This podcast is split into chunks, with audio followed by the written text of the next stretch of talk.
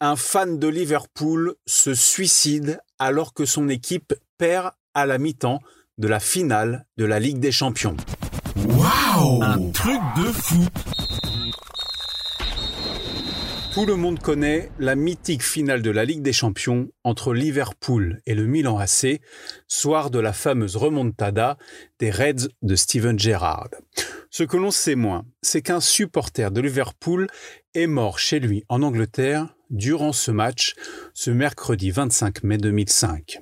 Mark Houghton, c'est son nom, fan des Reds depuis toujours, est en dépression après avoir perdu son emploi de conducteur de chariot élévateur à la suite d'un accident du travail. À la mi-temps de cette finale, alors que son équipe perd 3-0, cet homme de 43 ans décide de se suicider.